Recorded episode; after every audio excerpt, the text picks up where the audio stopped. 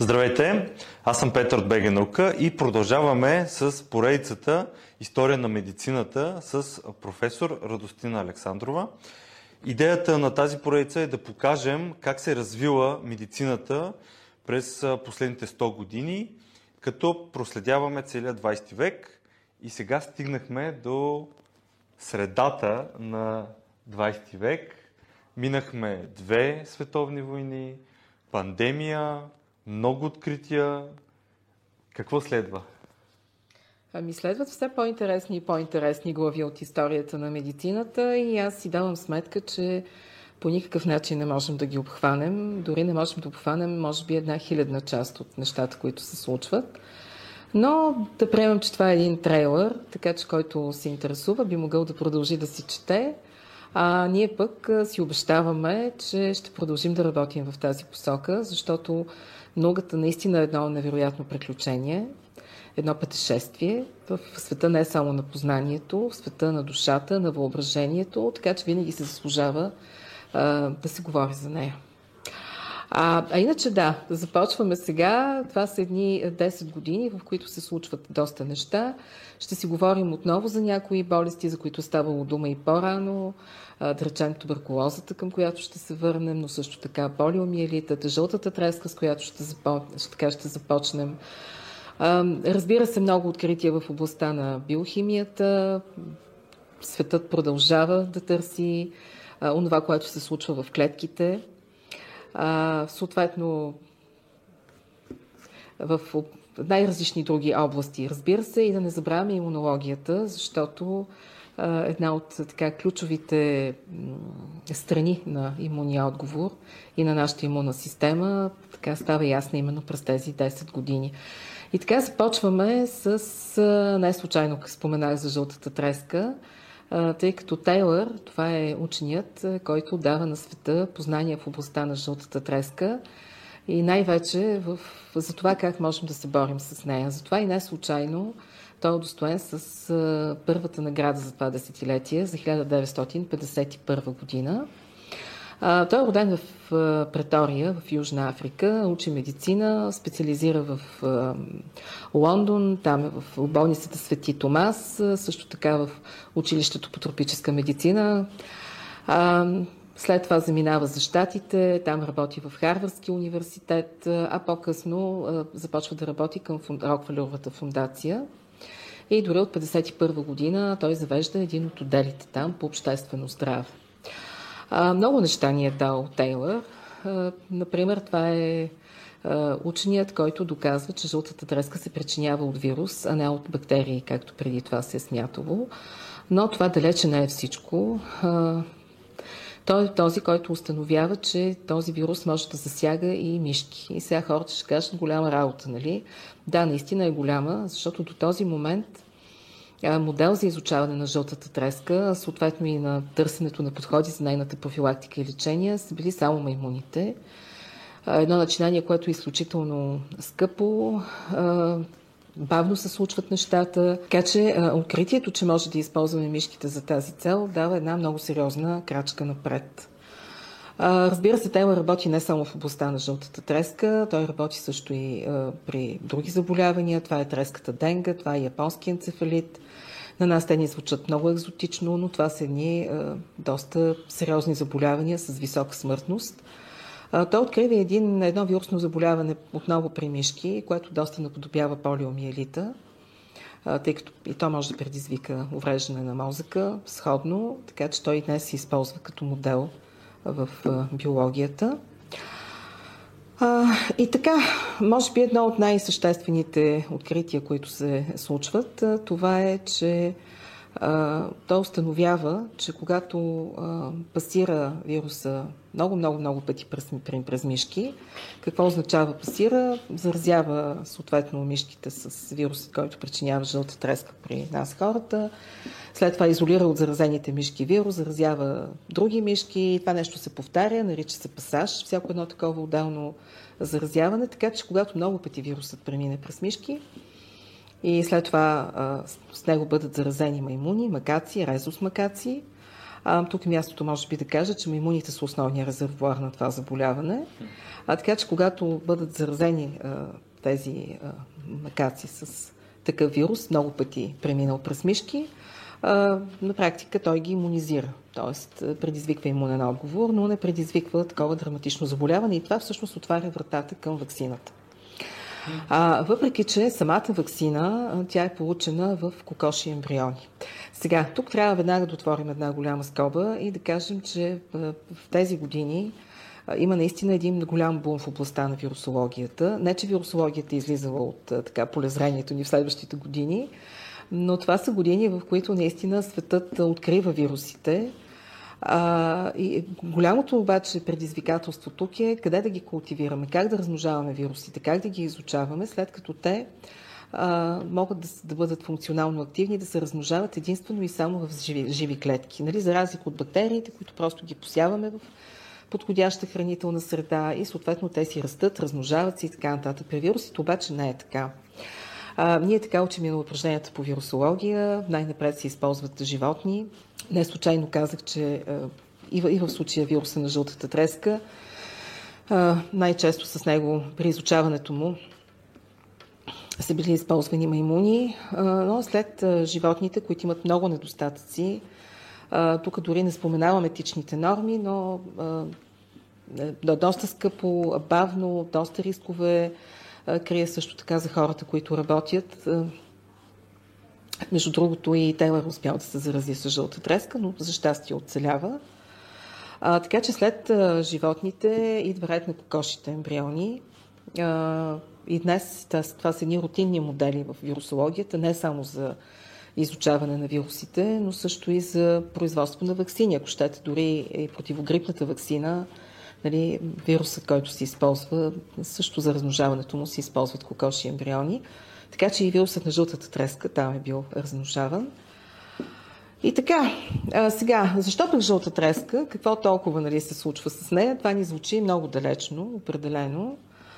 А, сега, тук е мястото да кажем, че жълтата треска е един много голям проблем от много години. А, така повече сведения имаме за периода 17-19 век, когато предизвиква много сериозни епидемии в Африка и в Америка.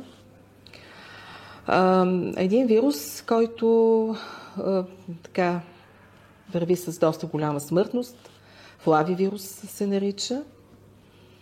Още 27 година е бил изолиран от два колектива. Единият това е колектива на Роквелеровата фундация. Те го изолират в Нигерия, а в Сенегал го изолират друг колектив от Института Пастьор в Париж. Така че те и двата ще се опитат да направят вакцини. Както вече казахме, този на Роквелеровата фундация е създаден от Тейлор и неговите колеги.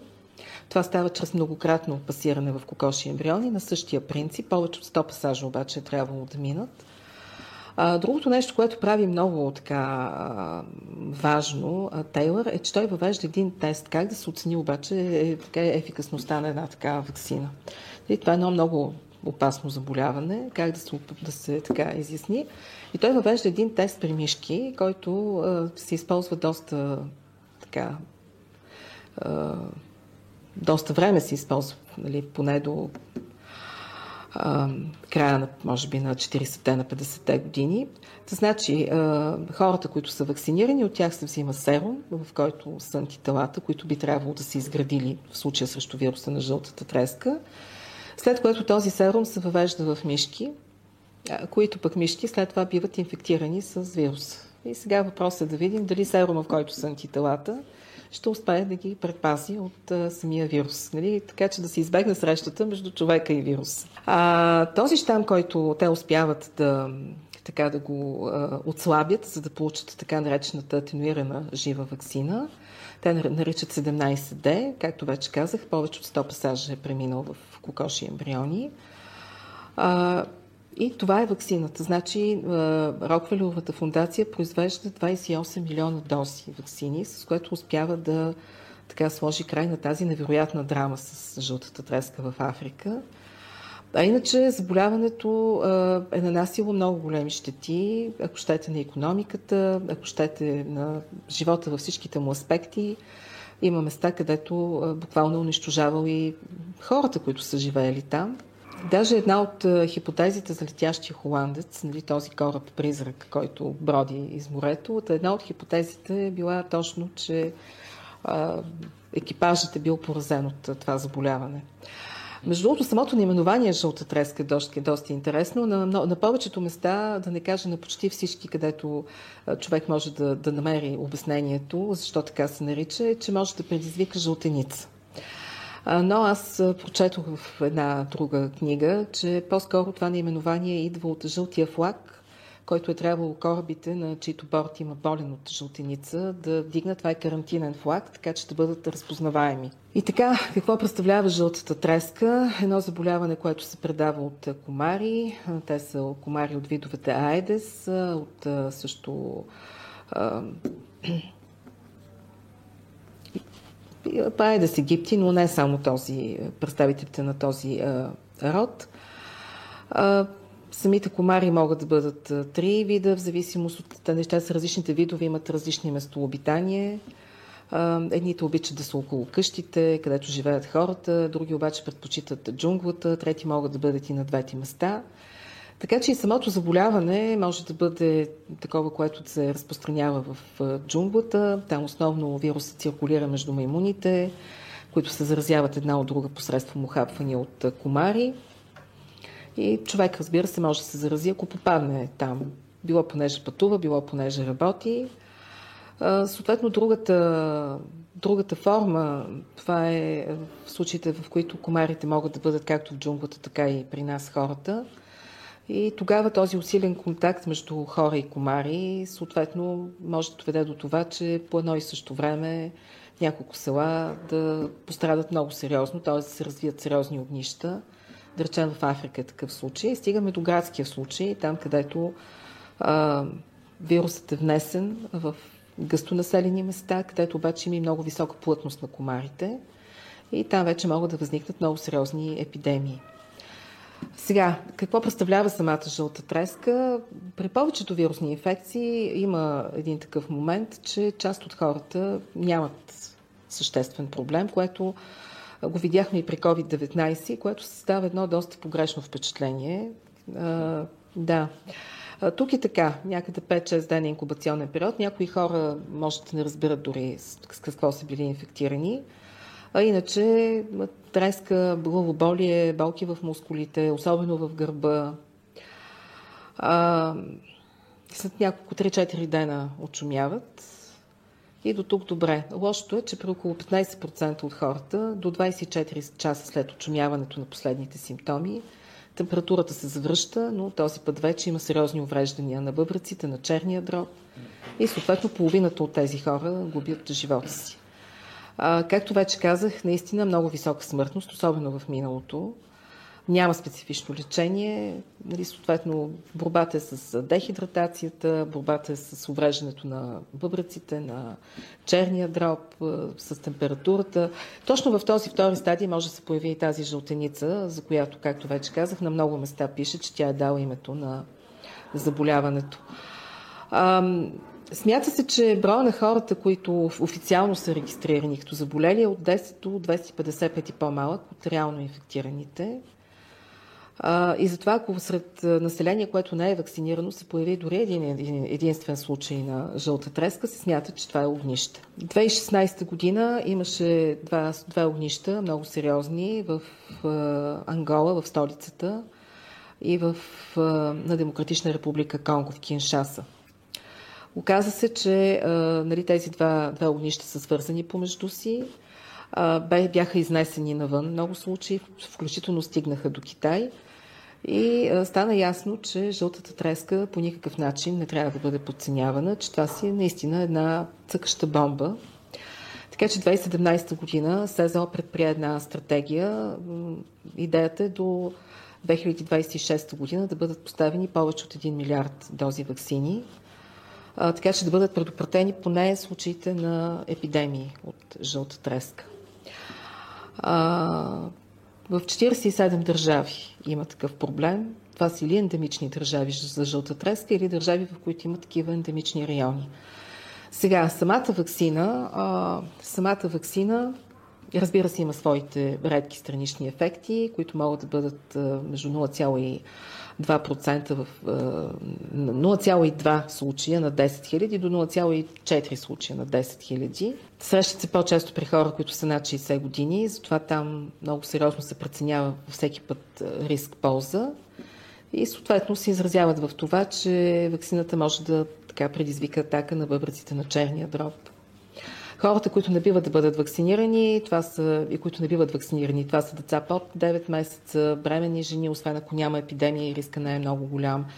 Също хора, които имат много тежка алергия към е, яйчен белтък, тъй като казахме, че вирусът там се размножава и колкото и да се пречиства, винаги могат да останат следи. Или хора, които имат някакъв много тежък имунен дефицит. Разбира се, тази вакцина се поставя само в райони, където това заболяване е реален проблем. Нали? Иначе, разбира се, хората, които пътуват, бебетата биват, нали, хората, които пътуват, ако се наложи да бъдат вакцинирани заради района, в който ще посетят, бебетата, нали, които рутинно биват вакцинирани в тези области и също понякога се правят такива кампании с цел да се повиши защитата. Разбира се, борбата с комарите. Даже в миналото е имало райони, където той е бил, буквално е бил прогонен комарът, който пренаси този вирус от градските части, но в последствие той се е завърнал. А да си мислим, че можем да се борим с комар в джунглата, още заето е кауза пердута, така че личните средства остават на преден план. А, така че да, това е жълтата треска и е Тейлъра, който наистина дава а, едно голямо рамо на борбата с нея.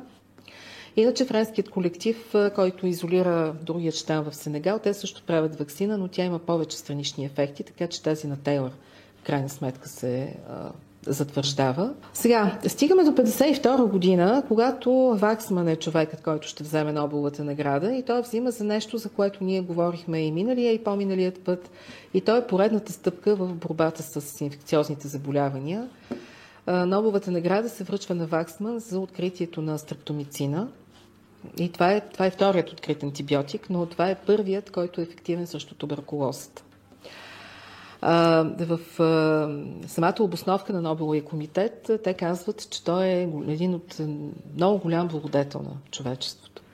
Самият Ваксън е роден в Киевска губерния, тогавашна, и на 22 години, 1990 година, отива в Штатите, където, за разлика от много други Нобелови лауреати, той не е завършил медицина, той е завършил микробиология на почвите в някакъв сълскостопански факултет на Радгерс колежа. и между другото това ще бъде една тенденция, която все по-често ще я виждаме в следващите години, защото науката все повече и повече ще слиза от организмово ниво на ниво не просто тъкани, органи, клетки, на ниво молекули, на ниво атоми, така че това, това ще го виждаме все повече и повече. А, той е един от най-големите капацитети в областта на почвената микробиология. В цял свят името му е така еталон за висока компетентност в тази област. И дори пише на автобиография Аз и микробите. Нещо такова беше. Моя живот с микробите, да, точно така. Иначе той работи, както вече казахме, с микроорганизми в почвата. Негов интерес са актиномицетите, и той открива една серия от биологично активни вещества, което, с които се отделят, секретират се от тези активомицети и които а, са патогенни за опасни за нас може би патогени не е най-добрият израз, но това са ние вещества, той ги нарича антибиотици, той въвежда това понятие, които са убийствени, вредни за патогени за нас микроорганизми. А, не само стрептомицина, има и други, да речем неомицина, там и някои други, така че те намират приложение, било то при хора, при животни, при растения. А, стрептомицина, да. Стрептомицина. Сега, между другото, тук има нещо, което трябва да кажем и то е, че стрептомицина е активен както също грам положителни бактерии, включително туберкулозата, която, например, не е чувствителна към пеницилин. Това е така че това е първият антибиотик, който е, действа срещу туберкулозата. И не само срещу грам положителни, но и срещу грам отрицателни, а такива са да речем причинителят на холерата. Вече знаем какво прави холерата. Вибрио холере, също на салмонела тифи, причинителката на тифа. И така, сега, тук разбира се пак има една уловка и тя е, че когато започват да изолират тези антибиотици, един от първите, които изолират, да, той хубаво, че има така доста добра антимикробна активност, но е бил доста токсичен. Така че се налага да се потърси такъв, който да не е токсичен за, за, за животните и за хората. И това е нещо, което Ваксман прави с, с свои докторанти, двама, а, момиче и момче. Те публикуват в този вид статията. Самият стрептомицин е изолиран от стрептомицис грисеус. И в последствие единият от докторантите така се чувства ощетен нали, по отношение на Нобеловата награда, така че там доста шум вдига, пише дори до краля на Швеция, той пък му казва, че няма отношение към решенията на Нобеловия комитет. Сега в крайна сметка нали, той е бил докторант, който е правил първите си стъпки в тази област, докато, както вече казахме, Ваксман е бил наистина един капацитет в това отношение – но в крайна сметка те постигат някакво, това, това го прочетох някъде, извън съдебно споразумение, но пък колежите и университетите, нали, които са били свидетели на тези закачки между двете страни, така са си преосмислили вътрешните правилници, така че в бъдеще да няма възможност нали, някой да се сети, че е ощетен или поне да бъдат ограничени тези възможности. Самият Ваксман дава една втора от своите от средствата, които е спечелил покрай своите патенти, основава фундация, прави институт по микробиология. На негово име има награда. И понеже пак се върнахме към антибиотиците и към туберкулозата, първо да кажем, че стаптомицина, за разлика от пеницилина, е имал доста така, имал е по-изразени все пак нежелани реакции. Няма такова лекарство, което да няма. Нали, няма отровно вещество, има отровни дози. Нали, това го знаем.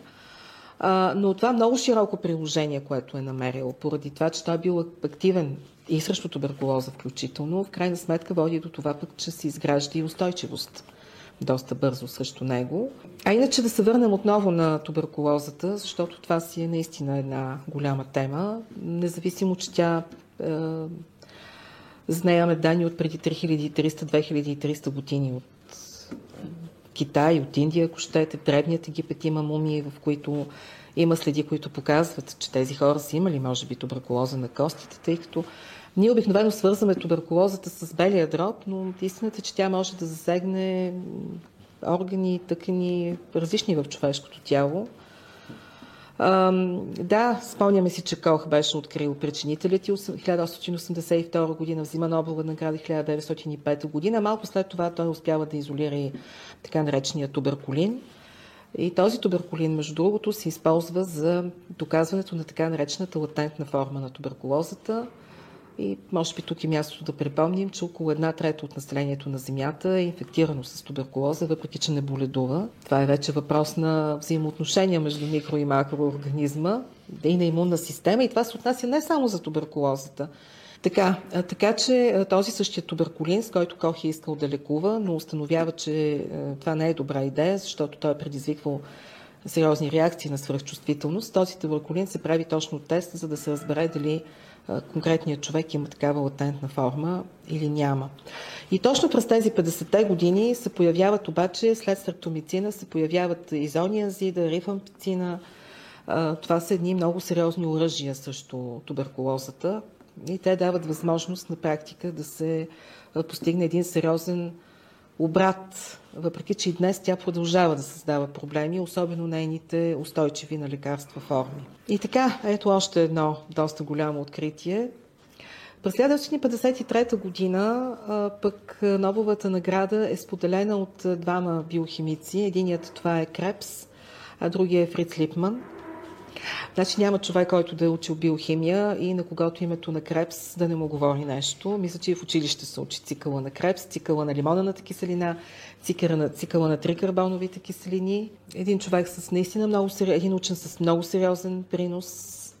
А, той прави няколко неща, които са особено ценни. Това е орнитиновият цикъл, който той така успя, успява да, да открие или това е начинът по който организма успява да обезвреди амоняк, нали, тъй като под формата на урея успяваме да го изхвърлим, животните, хората.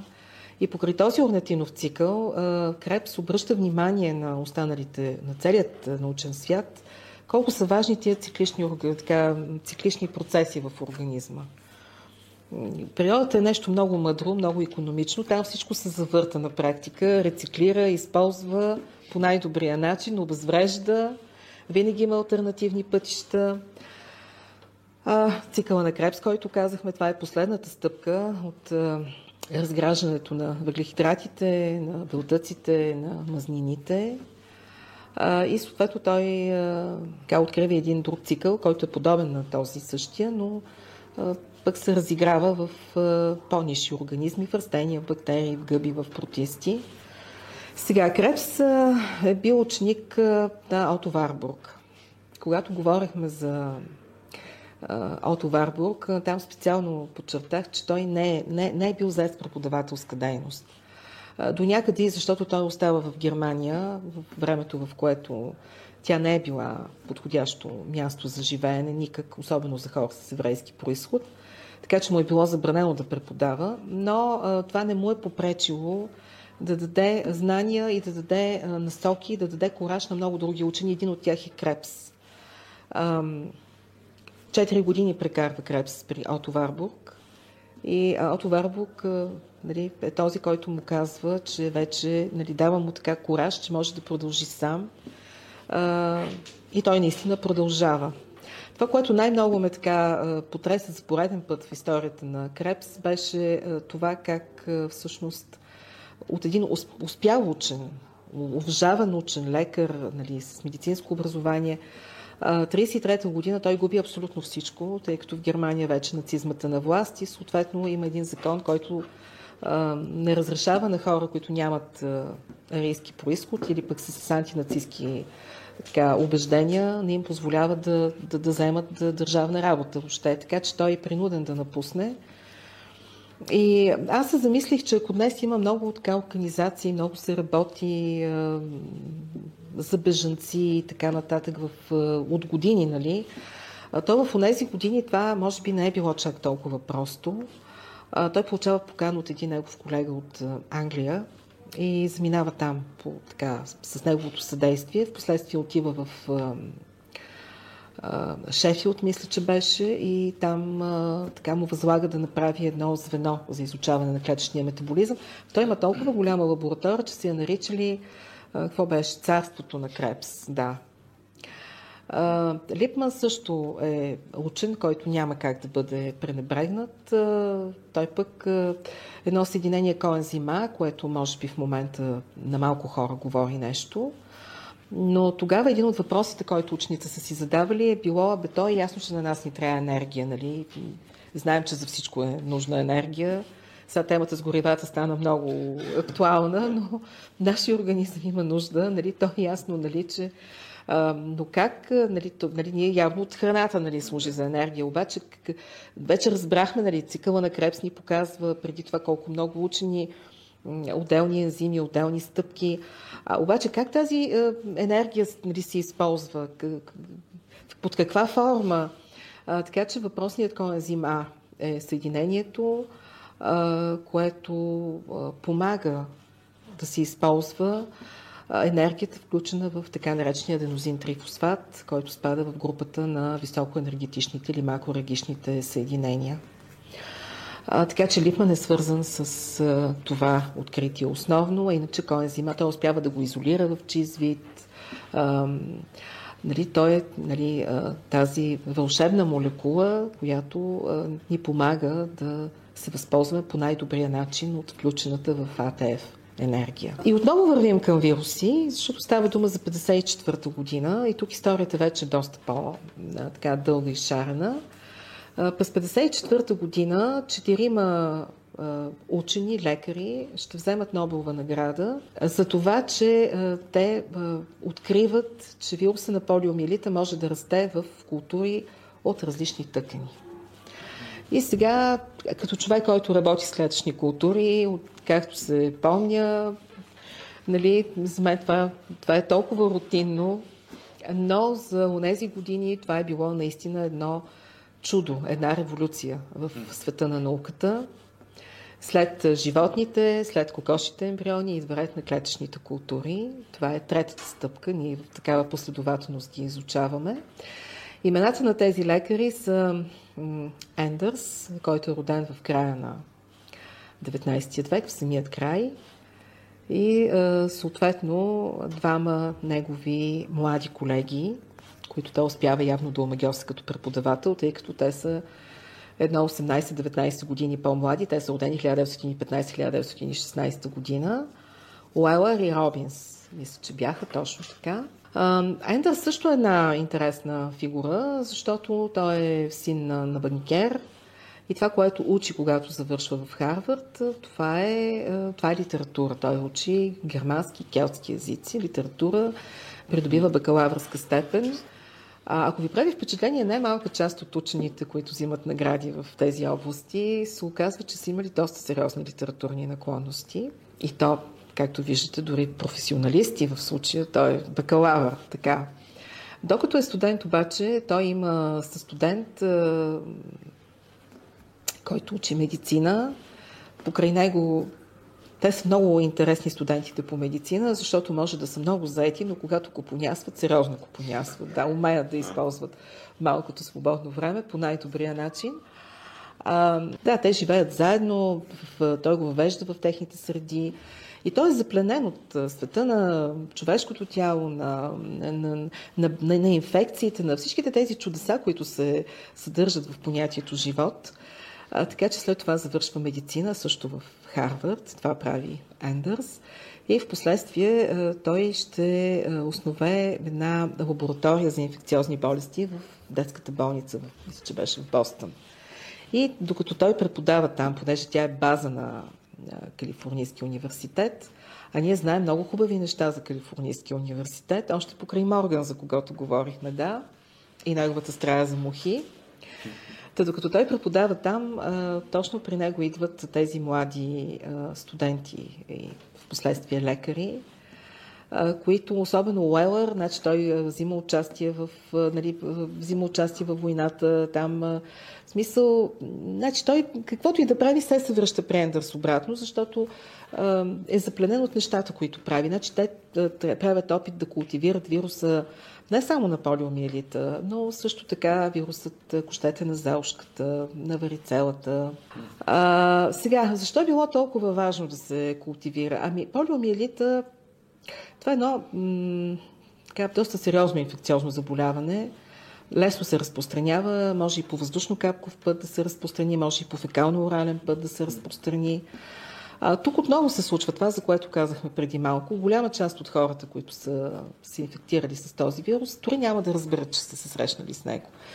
А, но един на 200 вирусът, който по принцип се размножава в червата, при един на 200 обаче от заразените, а, може да порази и нервната система, стига се до парализа. И от тези хора, при които се развива парализа, предимно на долните крайници, а, в 15% от тях, 10-15% от тях настъпва смърт, поради това, че а, се блокират и мускулите, които ни помагат да дишаме. Даже в началото на миналия век е имало така наречения железен бял дроб, който е помагал на такива засегнати деца да могат да, да дишат. Това е огромната машина. Огромно, да, едно огромно и ужасяващо нещо, точно така.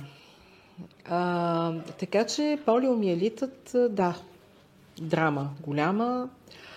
Отново има данни, това са пак изображения от Древния Египет, които подсказват, че може би тези хора са боледували от полиомиелит. А иначе заболяването е описано през 1000, преди около 200 години, малко повече от 200 години, да. И сега, понеже поразява нервната система, съответно се е смятало, че този вирус може да бъде култивиран единствено и само в нервната тъкан. Това е много трудно обаче. А, използвани са животни, разбира се, което също е доста проблемно. А, и на този фон а, той, те успяват да го култивират в а, клетки, нали?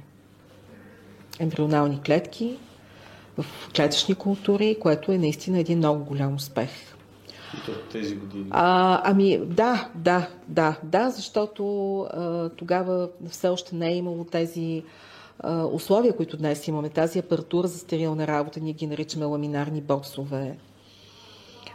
Клетъчните култури са много уязвими по отношение на... Те могат да бъдат инфектирани също с бактерии, с микоплазми. Това може тотално да ги унищожи, не можем да ги използваме. Първо, че самите клетки ще, изчез, ще бъдат унищожени от когато бъдат инфектирани. И второ, че такива резултати са на практика не са легитимни, да го кажем. Но в интерес на истината, години наред хората са работили в едни по-обикновени пособия. Даже когато отидох 2003 година в Словакия, в един техен институт, който беше оборудван по такъв начин, че когато година по-късно бях във Франция, в Белгия, и къде ли не още Словакия беше на... по нищо не отстъпваше. Но там, например, клетъчни, клетки, клетъчните култури ние култивирахме едни такива малки дървени бокщета и а, около газова горелка, нали, едно стерилно петно, около 20 см и не сме имали проблеми. Така че а, имало е начини и да, те са успели да го направят, наистина. Но в интерес на истината, първата публикация, която, те публикуват, тя е в списание Science. А, и те 4 След това обаче те продължават да усъвършенстват тази техника, така че я публикуват в Journal of Immunology. 4 години по-късно вече така усъвършенствения вариант, да го кажем. Но ако ще си говорим за полиомиелит, трябва да кажем, че това е едно заболяване, което е, то е известно като детски паралич по обясними причини. Това, че е поразявало деца, предизвиквало е парализа. Но някъде в края на 18 и 19 век там настъпва една промяна в картината и тя се дължи на това, че се подобряват много а, хигиените условия на живот. Какво означава това? Това означава, че бебетата не са се срещали с вируса веднага след раждането си, а това е времето, в което те са имали имунитет от майката. И това е било времето, в което като се срещнат, нали, те са били защитени, така че щяло да премине доста по-безболезнено нали, драмата. Става така, че се появяват едни поколения, които не са се срещали с вируса, нямат имунитет към него. Дори да са имали от майките, той вече отдавна е загубен, нали, този, който нали, се раждаме с него. Когато майката има такъв имунитет, и когато такива хора се срещат с вируса в реални условия, макар и на по-висока, на по-голяма възраст, нали, вече не са деца под 5 години, те могат да боледуват много сериозно. И това се случва, да речем, с американските войници по времето на Втората световна война в Близкия изток. Нали, те отиват там млади, здрави, прави, никой от тях няма имунитет по обясними причини и там буквално капват като круши от полиомиелитът, който го има. Един от сред тях е и доктор Салк, който там е, той е съвсем млад по това време, но той е потресен от тази цялата картина, така че си обещава, че ще направи вакцина срещу този вирус. А понякога мечтите се сбъдват, така че да, смело мечтайте. А, пък да не забравяме и мисълта на света Тереза, не майка Тереза, света Тереза, която казва, че най-много сълзи са пролети заради сбъднатите молитви. А, така че да, мечтайте смело, но винаги имайте на едно на ум, че когато се сбъдне мечтата, трябва да имате сила да понесете и, и съответно цената. А, между другото, една от жертвите на този вирус е и президента Рузвелт. Да, защото той е бил един млад, успешен, атлетичен, хубав мъж и някъде на около 30 няколко години се разболява от полиомиелит и той го остави именно в инвалидна количка, да. както ние го познаваме.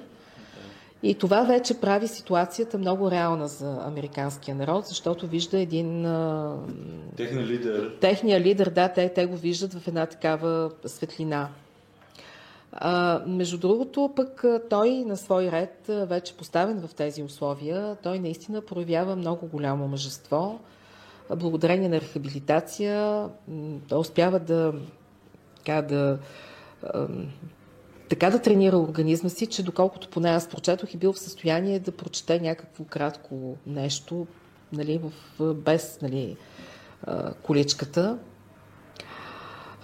Сега, дали това е така, но така или иначе води един доста достойен и активен живот, да, въпреки да. тези условия. И между другото, парите, които се събират за лечението на полиомиелита и за създаването на вакцината, стават така, те са събрани по един много интересен начин. в Белия дом има някакво събитие, на което един журналист, така случайно, ма няма случайни неща, казва, ами защо сега не съберем пари? Защо не съберем дори по 5 цента? И 5 цента тогава са били нещо много различно от 5 цента днес. Да. Но са били по силите. Той така просто я подхвърля, но медиите, няма ги днешните медии, но тогавашните медии подемат тази инициатива много самоотвержено. И към Белия дом наистина политат пликове с по 5 цента, с по повече от 5 цента. Това е маршът на 5 цента и така са събрани средства, които са използвани за центрове за рехабилитация и също за създаването на вакцина. Да.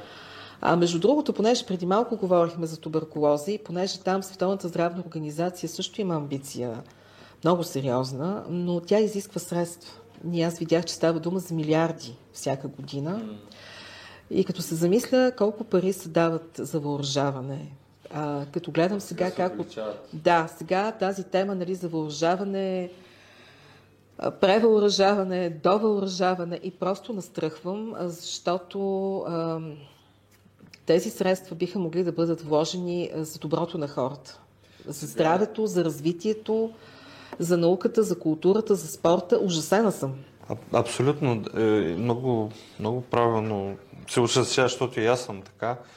А, сега дори започва ЮНИЦЕФ а, да има като кампания, защото и държави и народи, които а, сега се справили трудно с глада, сега също ще имат а, много сериозен проблем. Изключително сериозен. И недостиг да. на вакцини, недостиг на лекарства и недостиг на а, храна ще докара Това ще бъде един, света, на, ще ги навърне доста назад. Да, един бърмудски триъгълник, който наистина ще ни върне много назад. И аз си спомням така една мисъл на Айнштайн.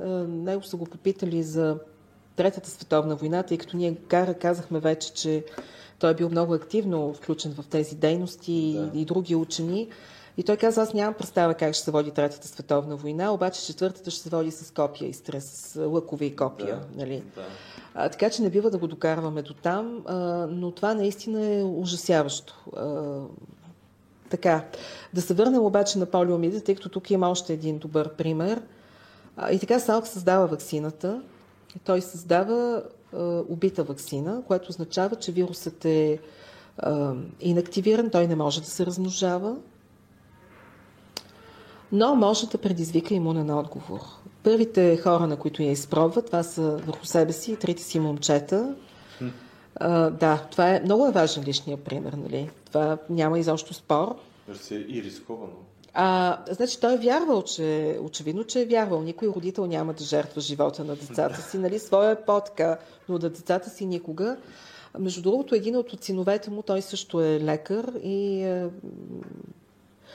така по време на пандемията, когато започна пандемията, имаше така, пак припомниха този случай, даже филм беше правен, само че малко по-рано, той разказва каквото си спомня, защото истината е, че това, което ние преживяхме покрай COVID-19, особено в началото, да. е нещо много подобно на това, което в Америка се е случвало началото на 20 век, когато полиомиелита е бил там, периодично, да, особено лятото, е предизвиквал взривове и по същият начин родителите не са пускали децата си на рождени дни, не са ги затваряли са киносалоните, затваряли са басейните, просто защото а, са знаели, че това може да им коства изключително много. Да. А, така че Салк създава тази убита вакцина. А, съжаление обаче тук става един голям гаф още в самото начало най-вероятно при производството. Фирмата Кутър, мисля, че беше, да. А, така че се стига до... Вместо, значи вирусът очевидно не е бил инактивиран достатъчно, така че има 260 случая на полиомиелит. Тоест вирусът не е бил инактивиран и той е предизвикал заболяване. 10, е Да, 10 смъртни случаи има спира производството, както и в наши дни. Нали, спира производството, започва разследване. Става ясно обаче, че става дума за техни... нали, че явно е технологичен проблема. Той е нали, от,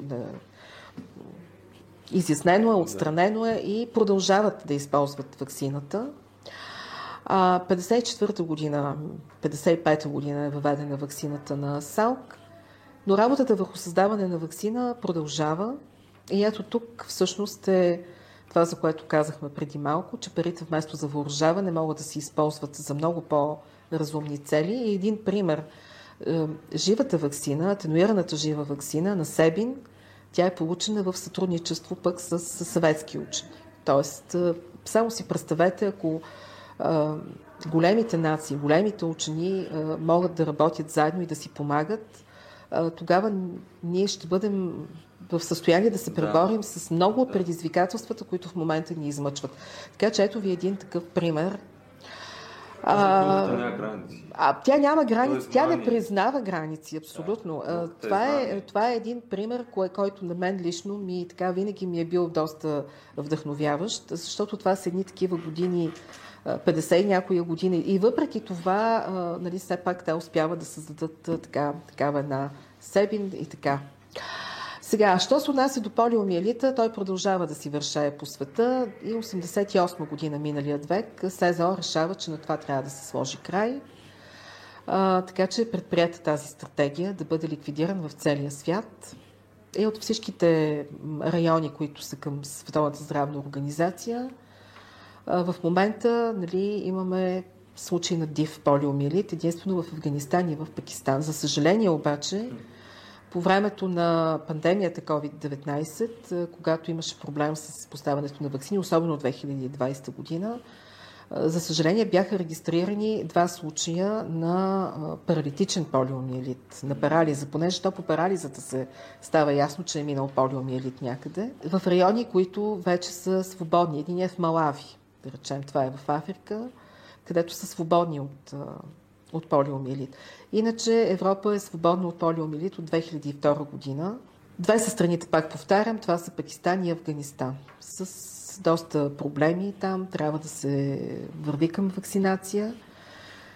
И да. може би това, което разбира се, понеже има тези, тези два вида вакцини, убити от една страна, пък инактивирани. А, нали, това са едните, които са инактивираните. А, другите това са живите атонирани вакцини.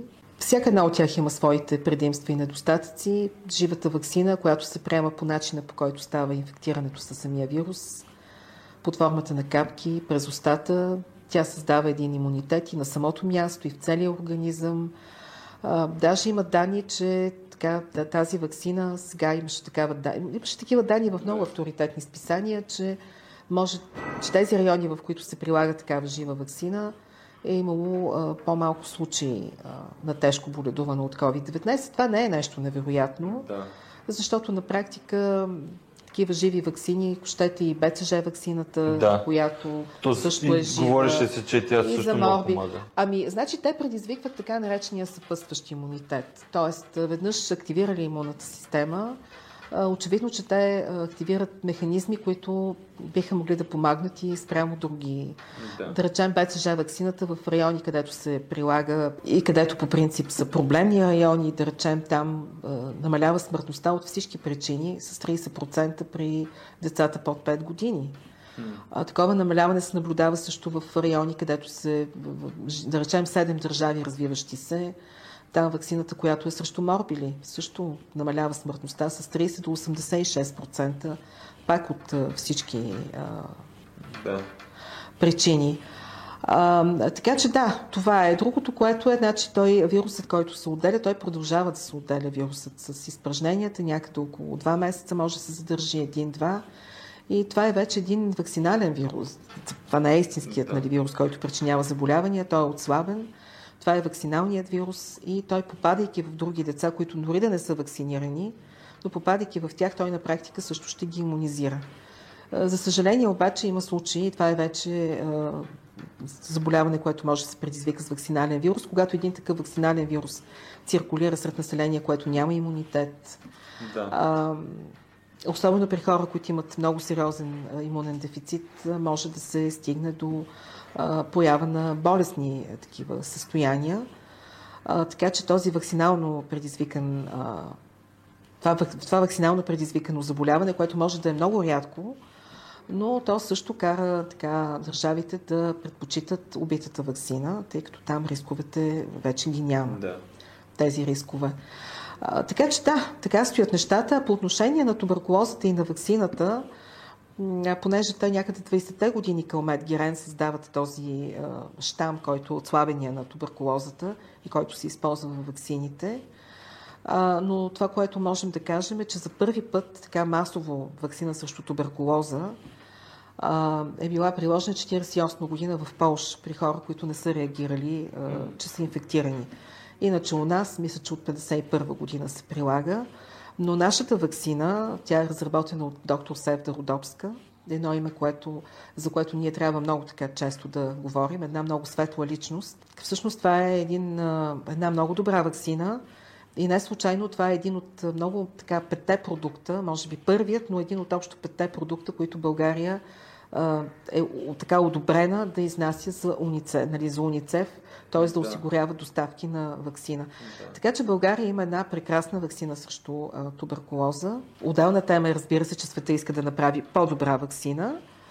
А, и ние сме една от най-вакцинираните нации в а, това отношение, да. което, което също е факт. А Псевда Родопска е човек, за който си заслужава да, така отделно да говорим. Да, със сигурност. Абсолютно. А така че ако, ако вървим нататък, нали, другите неща вече не са чак толкова а, подробни, но тук няма просто как да подминем. Полиомиелита, съответно а, туберкулозата, ако щете, жълтата треска, защото жълтата треска на нас ни изглежда безкрайно далече, но а, не случайно, така съвсем наскоро СЕЗО предприе една стратегия, Идеята е да се прави едно геномно проследяване на вируси, които потенциално могат да предизвикат огнищи епидемии. Това е много важно нещо. Да. И там е и жълтата треска, там е и вирус Денга, защото вирус Денга, който също, нали, треската Денга, няма я при нас, но тя също заплашва половината човечество на практика. Той и коронавируса не беше тук, но. Ами, абсолютно. Свят... Значи тези а, вектори, комари и други вектори, ако ги има, сега с промяната на климата, с движението, те също се местят. Много неща се случват. Така че идеята е да се държат под контрол нещата, какво се случва. И това са, между другото, това го дължим до голяма степен на COVID-19 защото преди COVID-19, ако някой беше казал, хайде сега да следим какво става с генома на вирусите, това щеше да звучи много прекалено амбициозно и хората ще да кажат, ма ние не можем да го правим. Това ще е много трудно, много скъпо. Докато сега покрай COVID-19, ето, че това също е един стана напредък. Необходимост. То стана необходимост и се оказа, че три четвърти от държавите могат да го направят. Да. А, нали, някъде между една четвърт и една трета не биха могли, но останалите биха могли да го правят рутинно. А, така че да, ние вървим напред. Теорел. А, Теорел, 55-та година, съвсем накратко, неговата Нобелова награда е спечелена за неговите открития в областта на, отново на биохимията, разбира се, и на физиологията, на действието на структурата и действието на окислителните ензими. Той също работи с Алто Варбург, ето отново едно такова име има отношение към какво представляват ензимите, те имат белтъчна част, пък най-белтъчна част, какво правят тези части, каква е връзката между тях. Алкохолната дехидрогеназа също като ензим, нали, той я доказва. И доста приноси. Това, което е интересно при Таурел е това, че той е от едно семейство с много сериозни а, така, музикални традиции. И неговия баща, освен че е бил много успешен хирург и бил и много талантлив певец, майка му е пианистка, а самият Таурел като ученик в гимназията, а, той е от Швеция, Та там той е бил, хем е бил диригент на симфоничния оркестър в гимназия, хем е бил председател на научния кръжок. И между другото, освен всичко останало, освен че е бил професор, нали, по там неговата си наука, той завършва медицина, блестящ биохимик, но а, освен всичко останало, той е бил дългогодишен председател и на филхармоничното дружество в Стокхолм.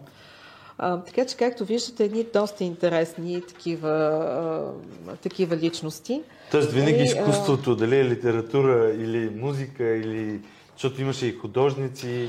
Ма всякакви има. Ма разбира се, че има всякакви. Аз, а, така, понеже имам особена, имам особена слабост към Арчибалд Кронин, а, така че, може би, може би за това си заслужава да си поговорим. Аз лично, да, за него даже бях писала някакъв дълъг материал, който да, определено. И, и като че ли всеки така го, а, съдбата го, а, го блъска напред, на къде да върви.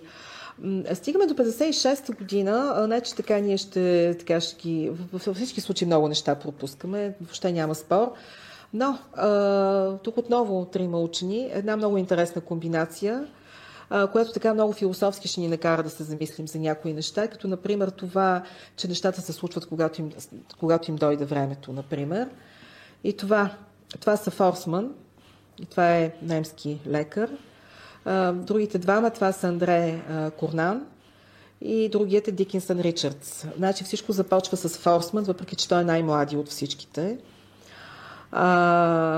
Той завършва медицина в Берлин, интересува се от сърдечно-съдови заболявания и още взето така се досеща, нали, не само той, явно много лекари са си го мислили, че ако може по някакъв начин така да, да стигнем до сърцето, това би могло да ни даде възможност първо директно да доставим лекарства, второ ще ни даде възможност да, да видим какво се случва там. Нали? Можем да въведем контрастни вещества. А, обаче това се е смятало за много опасно. Нали? Самата идея на някой да проникне в сърцето така. Нали? Днес говорим за инвазивна кардиология и това е голям успех, ама сега това е много, много, много отдавна. А, така че той е само на 20 и няколко години, в края на... понеже той е в самия край на 19 век. А, така че е много съвсем млад, когато успява да спечели за каузата една медицинска сестра, ама това не не коя да е медицинска сестра. Герда, така се казва, тя отговаряла за стерилизирането на инструментите там в отделението и той успява да изпечели за каузата. Сега тук клюката казва, че тя се е съгласила да му съдейства да направи нещо много смело, ще видите какво. Преоговорката, че няма да го прави на себе си, а че при нея нали, ще бъде тази манипулация. И сега тук някакъв театър той успява да разиграе, така че тя да не се усети, нали? Както и да е. За какво става дума? Значи той успява да въведе един тъничък гумен катетър, въвежда го през лявата ръка, в лакътя тук, нали, във вената, и успява да, 60 см успява да го придвижи, така че стига до дясното предсърдие на сърцето. А, така, това е първата катетеризация на сърцето в историята на медицината. А, той прави 9 пъти това нещо. В два от случаите успява да въведе и контрастно вещество и цялото това нещо се регистрира на рентгенов екран, а той самият с огледало си помага, за да може да все пак да контролира движението. 31 година го докладва на Конгреса на Дружеството на хирурзите в Берлин, те никак не са очаровани. Казват, че това е едно много драстично вмешателство в организма. А, той е принуден да напусне работа. А, както и да е, решава, че няма смисъл повече да продължава в тази област, а, въпреки че той е публикувал резултатите и се насочва към урологията. Между другото, жена му също е уролог имат 6 деца. И така, по време на Втората световна война той е на фронта, като военен лекар, повишен е като майор, обаче е пленен от американските войници а, и съответно попада в американски плен. Така. По същото време, е, другите двама учени, всеки един от които има своя път, те са, те са родени в една година, учили са заедно. А, това са съответно Корнан, той е французин Андре Корнан и ако до сега говорихме, че много често така се налага на хората да, на учените, особено от германските учени, да емигрират поради идването на нацистския режим в Германия, то Андрей Корнан си е имал като мечта да отиде в Штатите. Така че да, той завършва медицина във Франция, нали, учи в Сурбоната, завършва медицина специализира педиатрия, нервни болести, гръдни болести и успява да замине вече 30-те години за щатите. Те, тези, които заминават за щатите, стават и американски граждани и много достойни хора стават граждани на тази страна. А, и той работи в Белвио болницата в Нью Йорк. Тя е, мисля, на Колумбийския университет е, е база. И той работи там с а, Дикинсън Ричардс, да, те двамата са връзници. Това, което ги интересува е, те изучават хроничната белодробна недостатъчност, какво се случва в малкия кръг на кръвообращението, това е между сърцето и белия дроб. Трябва им начин да измерят какъв е газовия състав, какво е налягането на кръвта в сърцето и като, като търсят този начин, попадат на тези експерименти на Ваксман, направени преди това, нали, преди 10 на години. И пак повтарям, че така, че те започват много усилено да работят в тази посока с животни, кучета, маймуни. 1941 година правят официално първата катетризация на човек. Нали. Това е, разбирате ли, 10 години по-късно, 31 година на Ваксма в Германия му казват, че това е прекалено опасно, инвазивно, че е много драстично вмешателство. И той, той, той се отказва да работи. 10 години по-късно се оценява, че това е едно много ценно диагностично средство и до края на 40-те години сърдечната катетеризация вече е въведена като метод в всички големи, уважаващи себе си кардиологични болници. А, така че докато те работят, а, нали, както вече казах, той пък, а, нали, третия човек от Нобеловата награда е бил в американски затвор. Сега само си представете чисто философски, това са учени от две воюващи държави. Даже един е пленник в другата държава, но пък точно американският екип помага неговото дело да, да, така, да, да оживее и да даде плод. Някъде бях чела, че една идея никога не се ражда на, на едно, на, само на едно място. Нали, винаги е заложено на няколко места, така че дори някъде да не успее на другото място да успее да даде плод. А, така че това ми беше доста така, любопитно като, като история по отношение на сърдечната катетеризация. А, днес ние няма как да си представим а, съвременната кардиология без нея, защото това е начин да се а, разбере всъщност а, какво се случва с а, сърцето, а, информация, която няма как да бъде получена просто при а, някакъв рентгенологичен нали, преглед какво е състоянието на клапите, има ли сърдечен порок, необходимо ли е да се предприеме хирургична интервенция, могат да бъдат въведени също някакви електроди, устройства и така нататък. Така че, да, това е сърдечната катетризация, която ние дължим на този безразсъдно смел млад лекар Ваксман. А, между другото, някъде четох, че когато се връща вече след края на войната от, от плен в Германия, първоначално се е наложило да работи като дървосекач, нали, преди да започне да работи като, нали, като частно практикуващ лекар. А, войната до нищо добро не е довела, така или иначе. Да. Факт.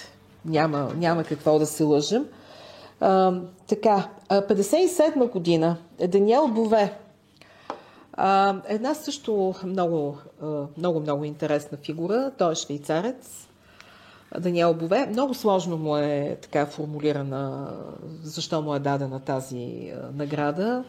А тя му е дадена за създаването на синтетични съединения, които инхибират ендогенни субстанции, субстанции вътре в организма, нали, телесни субстанции, особено за действието им върху а, мускулите и върху сърдечно и върху съдовата система. Нали, много сложно звучи, а, за това да обясним за какво става дума. А, така, Даниел Бове, между другото, той също той е, учил, той е учил зоология, анатомия, швейцарца, както вече казах, но е работил в Париж, работил е в Италия. Какво прави Даниел Бове? Такава сложна формулировка, но да го кажем с прости думи. Значи, първо, това е, това е ученият, който създава първият антихистаминов препарат. А, само си представете милионите хора по света, които страдат от алергия. Това е първия и не е последния. И, и аз съм един от тях. Така, много са. Аз мисля, че а, повечето хора имат. Отделна тема е дали си знаят каква има алергията. А, второто нещо, което прави, спомнете си Докмък, който а, създаде първият сулфонамид. Нали? Е първият представител на това семейство. Значи Даниел Бове така поема щафетата и създава цяло, цяло семейство такова, такива лекарства, така че един невероятен принос. Третото нещо, миорелаксантите. Значи, миорелаксантите са един от най-големите успехи в медицината. Всички ние знаем колко са важни а, хигиената, антисептиците, знаем колко са важни антибиотиците, знаем колко са важни ваксините. Малко хора обаче си дават сметка каква е ролята на миорелаксантите. Корарето го вдъхновява. Значи корарето е един алкалоид, няма начин да не сте чували. Знаете, използват го индианците в Южна Америка, мажат си стрелите, добиват го от храсти, някои, които са там. И това е един нервно-паралитичен алкалоид, който парализира действието на мускулите, в това число и на сърцето, нали, на дишането. Така че в крайна сметка ще доведе до смърт. Но, както вече казахме, няма отровни вещества, има отровни дози. Така че Нял Бове си поставя така за цел да намери такъв приемлив агент, нали, братовчет на корарето, който да може да се използва. И да, той го намира. Това са точно миорелаксантите. Те водят до отпускане на мускулатурата, но без, разбира се, да застрашават живота ни. И а, те се използват в терапията на някои заболявания на централната нервна система, но те се използват в анестезиологията. Ние няма как да си представим хирургичните интервенции на сърце, на бял дроб, без миорелаксантите, т.е. без да бъдат отпуснати тези мускули. Разбира се, по време на такива операции сърдечните дейности жизнената дейност се поддържа с, с специална апаратура. Но без миорелаксантите а, няма как да се извършват такива Тоест това операции. за спиване да, точно така. и, и да не се събудиш от болка, примерно. Ами не, ти няма как. То ти ще умреш от болковия синдром просто. Точно, да. А, така че без миорелаксанти ние сме загубени. Сукцинилхлоридът е един от тях. Разбира се, има и много по-модерни. Той, между другото, живее в Бразилия с местните индианци, прекарва известно време, за да може да се ориентира на какво се случва. А, да, той е работил, както вече казах, и в института Пастьор. Интересното е името на лабораторията, която работи по терапевтична химия. Много ми хареса. Звучи много по-добре, отколкото химиотерапия. Но това, което той прави, а, така, между другото, това е, че той а, посвещава голяма част от времето си в търсенето на връзка между структурата, състава и структурата на дадено вещество и неговата биологична или фармакологична активност. Нещо, което в момента е абсолютен хит. Само, че това, което тогава все пак хората са го правили само с помощта на мозък и лист хартия и въображение, сега се прави и с помощта на много мощни компютри. Нали, изкуственият интелект помага, но зад всеки изкуствен интелект, отново държа да подчертая, че стои естествения интелект и въображението на един истински човек. Така че Бове е една много интересна фигура, още повече, че той на практика показва, той манипулира действието на, образно казано, рецептори в човешкият организъм, осигурява конкуренция, ако щете, на невротрансмитери и така нататък. Но това той го прави по време, по което а, ние тогава учените не са имали познанията, които имаме днес за рецепторите, за невротрансмисията. Нали, не се е знаело да речем, че в рецептори има такива активни части, които са извън неговият активен център, нали, други аустерични места и така нататък. А, така че да, една наистина изключителна фигура. И вървим по-нататък. Нали, в следващите години има така е, също доста сериозен напредък в областта на, на, на генетиката, на молекулярната биология. Това са две поредни Нобелови награди. Едната от тях е за открития, свързани с това, че някои гени могат да регулират химически процеси с рекомбинацията при бактериите. Ние ще имаме повод да говорим отново друг път. И през 59-та година двама учени, които отново са така като преподавател и, студент, Очла е единият от тях, всъщност те правят първия синтез на РНК и на ДНК, първия инвитро синтез. Нали, ние миналият път а, си говорихме за генетиката, за това, че тя е била забранена, в, а, особено в тези години, за Лисенко, който е спрял науката с две десетилетия, може би, а, дори е било опасно. И ето идва един момент, в който учените дори а, синтезират, синтезират РНК и синтезират а, всъщност ДНК. И така, Очуа, испански а, учен, завършил медицина. А защо завършва медицина? Ами защото той е много вдъхновен от делото на един негов сънародник, а, за който ние също учихме. Рамони Каял, който за една от първите Нобелови награди, още в първото десетилетие, той е невролог. Така че Очуа е Северо Очуа, той е толкова вдъхновен от делото му, иска да отиде да учи в Мадридския университет, за да бъде при него и така нататък, но Очуа пък се е пенсионирал междувременно. Но това не пречи на Очуа да продължи, да стане един брилянтен учен. Той, между два пъти специализира при Ото Майерхоф, също едно много известно име, пак Нобелов лауреат. И това го казвам не за друго, а защото при първата му специализация, която е в началото на 30-те години, той там специализира биохимия и физиология на мускулите. И там просто това, което правят и както той описва, навсякъде имаше мускули, които нали, трептяха, нали, съкръщаваха се. Когато отива няколко години по-късно, 6 години по-късно, отново на същото място, а, огромна крачка напред. Науката просто не стои на едно място. Дори в тези времена, сега вече те са на друго стъпало, те се занимават основно с изолиране на ензими, какво правят ензимите, изучаване на активността им. Очуа също стига до щатите, защото преди това, разбира се, минава през Дания, през други държави, но стига до САЩ, тъй като той започва да работи точно в годините, в които така набира скорост в годините, в които започва Испанската гражданска война. Така че той напуска страната, в последствие напуска и континента. А, той изолира един ензим, който при бактериите участва в синтеза на такива рибо, полирибонуклеотиди и с негова помощ инвитро синтезира РНК молекула.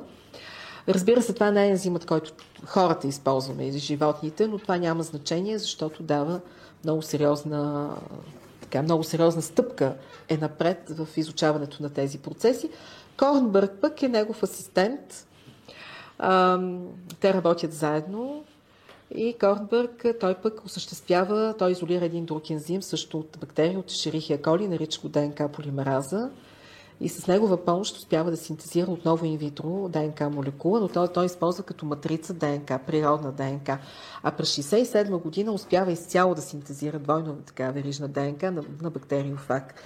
Така че, както виждате, тайните на генетиката, тайната на наследствеността започват да отстъпват. А, и завършваме с а, двама наистина блестящи изследователи, а, които аз така смятам, че колкото и да говорим за тях, никога няма да бъде достатъчно. Те са тези, които дават на света теорията за така наречената придобита имунологична толерантност. Кои са те? Това са Медауър и Пърнет.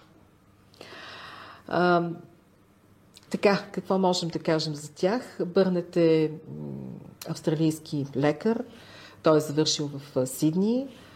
С много неща се занимава, между другото. Занимава се с вирусология, изолира причинителката на кутрайската, така че тя носи неговото име. И едно от нещата, които прави е, че той ни завещава една а, така теория, според която ако по време на ембрионалното развитие или веднага след това нашата имунна система се срещне с чужди клетки, чуж биологичен материал, тя няма да ги разпознае като такива, няма да ги разпознава като такива и по-късно като във възрастният организъм. Това нещо обаче на практика успява да го докаже един британски учен, Медауър. Така, аз съм много голям фен на двамата. И сега какво прави медала? Значи това е една история, която просто показва как наистина всяко нещо си идва във времето и в мястото. Както беше при а, сърдечната катетризация. А, значи да започнем с а, Алексис Карел, който си го спомняме, 1912 година мисля, че взе награда за съдовия шеф. Спомнете си, че той беше един брилянтен хирург, който в стремежа си да даде тласък на а, трансплантациите, той усъвършенства до невероятни висоти своята хирургична техника. Но така или иначе, в едни случаи трансплантациите са успешни, в много голям брой случаите обаче те са абсолютно неуспешни. И в крайна сметка това го кара да заключи, че не трябва да търсим причините за неуспеха в неудачите на, хирурзи, на хирургията, а че причината е по-скоро биологична. Значи той прозира, че има нещо друго. 23-24 година един австрийски учен, лекар, той пък изучава той изучава трансплантация на кожа при деца, с цел, ако има увреждания, да може да се помогне. Той трансплантира малки парченца кожа и Общо взето те се отхвърлят, но няколко дни могат да се задържат, нали, така че да могат да помогнат нали, на организма да се справи сам с регенерацията. А, какво обаче му прави впечатление? Че в едни случаи, а, когато отново направи трансплантация на същото дете, те много бързо се отхвърлят. А, и тогава той започва да прави такива трансплантации, ама не на случайен принцип, а, а започва така съвсем целенасочено. Примерно, ако първият път трансплантира от двама донори, да ги наречем А и Б, вторият път ще трансплантира от А, Б и С. И се оказва, че А и Б, дето и първият път от същия човек е транс... много, два пъти по-бързо се отхвърля, отколкото първия път. Докато при С не е така, нали? С него за първи Научил път. се. Да, да, той просто го вижда, да. И, и, и той тогава казва, той пише в една от своите статии, той казва, че вероятно всяка, всяко парченце, всяка присадка води до образуването на антитела срещу себе си и това лежи в основата на тази несъвместимост. И Медауър по време на Втората световна война отново се връщаме на това колко е важно да може да се трансплантира кожа, особено по време на война. И той повтаря тези експерименти, но не му стига това, решава да продължи нататък. Така че започва експерименти, с което а, на практика води до а, Нобеловата награда. Ами не само това. Значи той излиза една статия в началото на 40-те години за съдбата и поведението на преседена кожа при зайци. Нали? Той просто описва каква е съдбата. Че наистина, когато втори път от същия донор се въведе кожа, тя се отвърля много по-бързо. Явно, че имунната система се е научила да го разпознава. Но големия въпрос обаче, защо това стои така? Защото науката, медицината, те почиват на доказателства. И отговорът идва от едни други експерименти, които пък се правят 53-та година някъде и се правят отново от различни учени. 53-та година единият е Хашек, той го прави в Чехословакия, той е от тяхната академия на науките, Институт по експериментална биология. Той си задава въпроса какво ще стане, ако два ембриона имат общо кръвообращение. Ако направим така, че те да имат общо кръвообращение. Обаче какви да са тия два ембриона? Ама разбира се, че кокоши ембриони, защото те са извън организма, много по-лесно се борави с тях. Така че той свързва. Това никак не е било лесно, между другото. Нали, аз като човек, който много е работил с ембриони, това не е било никак лесна задача, но така или иначе го постигат. Нали, свързват кръвообращението на двата ембриона. Сега тук веднага искам да кажа, че са се излюпили два съвсем отделни пиленца. Това, че са били свързани по време на ембрионалното развитие, не означава, че и след това са били свързани. И на 105-я ден, когато вече те са си едни кокошки, той взима кръв от едното пиле и го инжектира на другото и обратно. Ама ние вече имахме една Нобелова награда, която ни показва, да. че имунитет се изгражда не само срещу инфекциозни агенти, но и срещу чужди клетки, в случая. Да, да. Обаче, от чудо, тук при тия пилета няма такъв проблем. Спокойно може да си... Да си разменят кръв. Абсолютно, да, няма никакъв проблем. А, и той си пише, нали, публика... той повтаря, разбира се, експеримента и си пише статията. Нали, по същото време, нали, тогава не е имало такива средства за комуникация като сега, абсолютно същата година Медауър прави един сходен експеримент, само че той изучава а, трансплантация на кожа при таленца. Близнаци обаче. И сега тук на пръв поглед нещата изглеждат много нали, така, логични. Какво очакваме? Сега, ако два, двата близнака са еднояйчни, т.е. те са идентични, няма да има никакъв проблем. Нали? Кожата ще си пасне идеално. Какво ще стане обаче, ако не са еднояйчни? Нали? Тогава би трябвало да не е така, би трябвало да има отхвърляне. Ама се оказва, че не е баш така.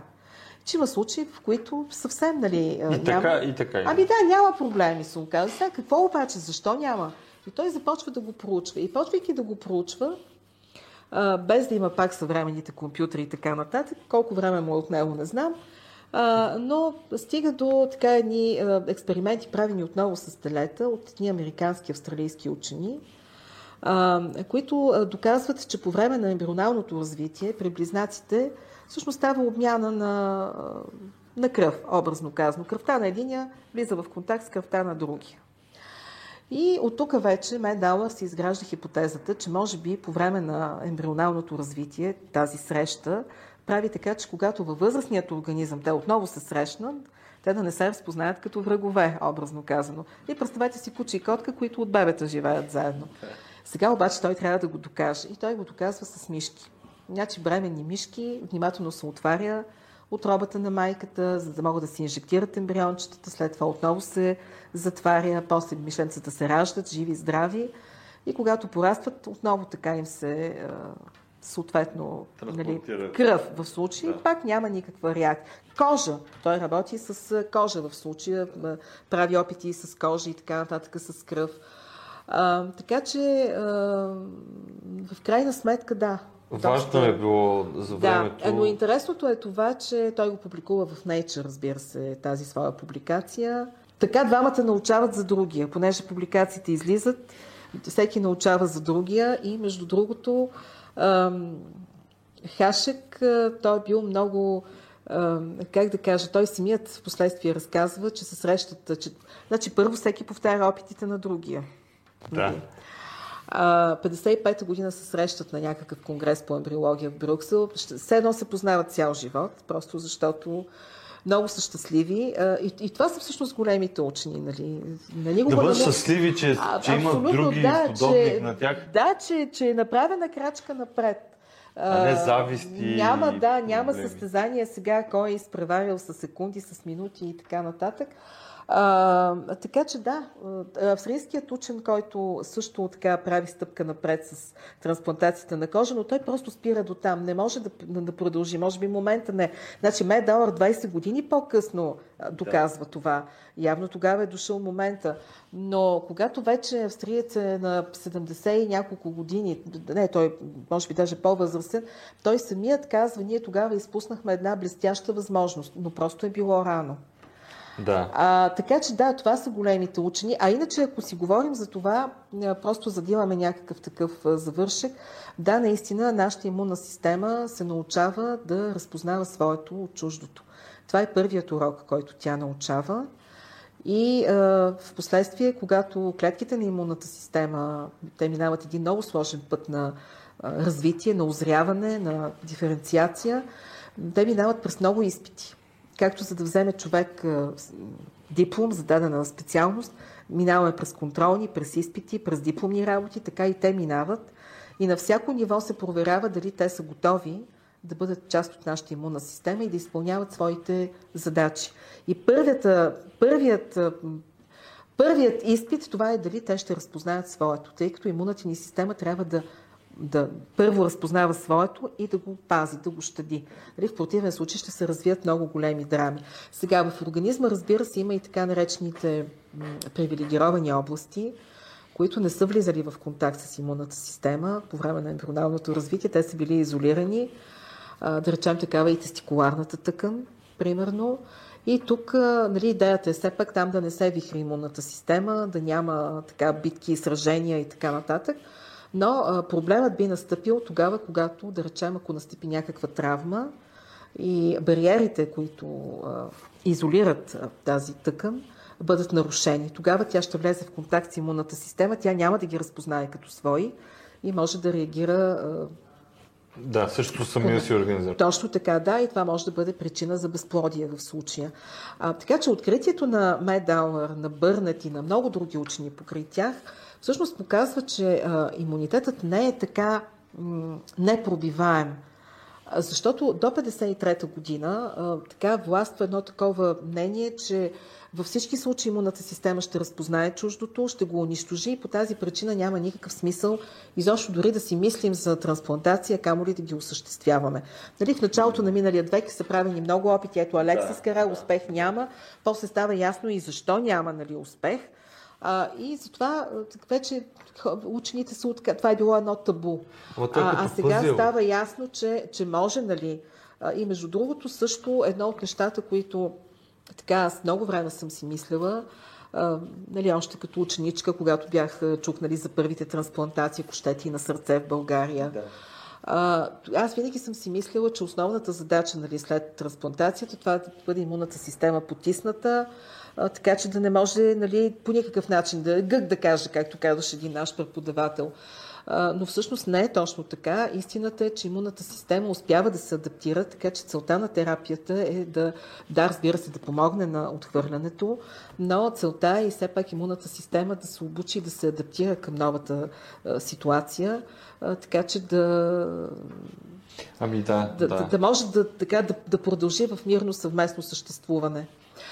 Не случайно 20 век някъде бях прочела, че някои го наричат век на трансплантацията на тъкани органи, тъй като след много така неуспешни, плахи опити, на успешни опити, все пак са направени а, успешни трансплантации, направена е много сериозна крачка напред в изучаването на имунологията на трансплантацията, в създаването на а, не само на хирургични техники, които са много важни, но е много важно и поведението а, и преди и след трансплантацията, така че да може да а, пациента да оцелее, реципиента да оцелее. Още повече, че при трансплантирането на тъкани и органи, да, нали, ние говорим винаги как реагира организма на човека, който е трансплантиран, но не трябва да забравяме, че понякога и тъканта, която е трансплантирана, тя също може да реагира да, срещу да. така че наистина много е направено в тази посока. За съжаление, то е крайно недостатъчно, тъй като знаем, че броят на хората, които имат нужда от органи, от тъкани е многократно по-голям от тези, които, Да. които са налични. И това е причината, поради която се работи, ако щете, и към развитие в областта на ксенотрансплантации. За съжаление, приключи неуспешно а, нали, този опит, който беше в началото на тази година. Другата посока, това е тъканното инженерство. Да, И 3D разбира се, принтирани да. се Ама предполага, разбира че... се, точно И това ще така. се случи. Въпросът е кога. Нали, дали Ами, ще е, след то 3, с- 5, 20, 50, 100 години. В интерес на истина... Не, не, 50-100, това прекалено далече звучи. А сега аз горещо се надявам ние наистина да не се върнем много назад а, в развитието си, защото а, това са технологии, които изискват средства. Да, абсолютно, да. А, тъй като е. аз следя редовно брифингите на Световната здравна организация от доста време насам, а, много често, а, понеже там се говори не само, разбира се, за COVID-19, споменават се и за други проблеми и така нататък, но а, винаги става дума за това, че са нужни средства. Средства, средства, средства, средства. И пак повтарям, тези средства просто трябва да бъдат насочвани а, към това да се спасява човешки живот, не към това да се убиват хора.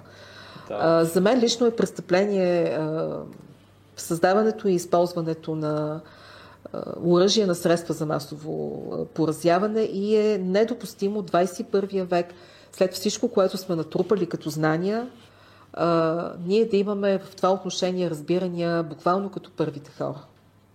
Да, трябва да се учим не само от а, грешките, но и от а, хубавото, което сме постигнали, защото всичко това, което а, сме направили като открития, като а, знание, то не трябва да бъде а, зачерквано и трябва да, да се развива, а ще се развие само чрез работа върху него. Абсолютно. Но ето вчера, понеже беше 9 май, 50-60 милиона са жертвите на Втората световна война и аз се питам какво трябва да се случи, за да можем ние да си научим урок. Наистина нямам представа.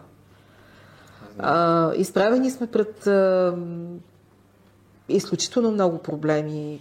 Ако щете заболявания, ако щете глад, ако щете климатични, ако щете това, че много видове сме на път да ги загубим и животински и Те вече колко са закупени последните Точно така. И ние продължаваме да задълбаваме. И на този фон а, сами да режем клона, на който седим, аз Да. наистина не го, по никакъв начин не мога да го възприема.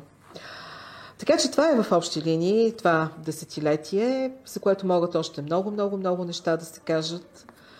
А, и аз даже си мисля, че може би не е зле, а, когато приключим с тези 10 епизода, да направим едни много кратки представения, но, например, така да, да изброим а, примерно как се развива само стъпките в имунологията, да речеме. Да. А, от, от, защото наистина така да се проследят отделните нишки. А, хем по, по време, както ги правим така, хем тогава пък по тематика, ако щеш имунологията, какво се случва в биохимията. Да, има много Те неща, са които... така постепенни И- стъпчици. И ще го направим, Ами ще го защото направим, има смисъл се. и съм убеден, че хората ще им е интересно и да се, да се види богатството на, на науката, на а, това как всички тези парчета от пъзела се нареждат, за да стигнем ние до, до тук и да а можем... Между другото, следващият път, понеже вече са 60-те години, а, там пък няма как да не стане дума и за едно от големите български открития, което също е малко, малко известно. А, но да, България също има, има с какво да се гордее. А, може би следващият път ще си поговорим и за Дончо Костов също, тъй като това пък е един български блестящ а, генетик. Да. А, днес споменахме за Севда Родопска, споменавали сме и за други български учени. Разбира се, техният списък е много, много, много по-голям. Но да, науката наистина е едно безкрайно море, в което а, няма как да го преплуваш, разбира се, но важното е да, да успееш да, колкото се може по-дълго, да се радваш на плаването. Да. Да, това е. Това е перфектен завършек. Вижте и другите епизоди, ще сложа линк долу в описанието. Чао! Европейската нощ на учените 2022 година, която ще се състои на 23 и 24 септември, е по проект К-Трио, който е финансиран от Европейския съюз по дейностите Мария Склодовска-Кюри по програма Хоризонт Европа. Вижте повече на night.nauka.bg или nauka.bg.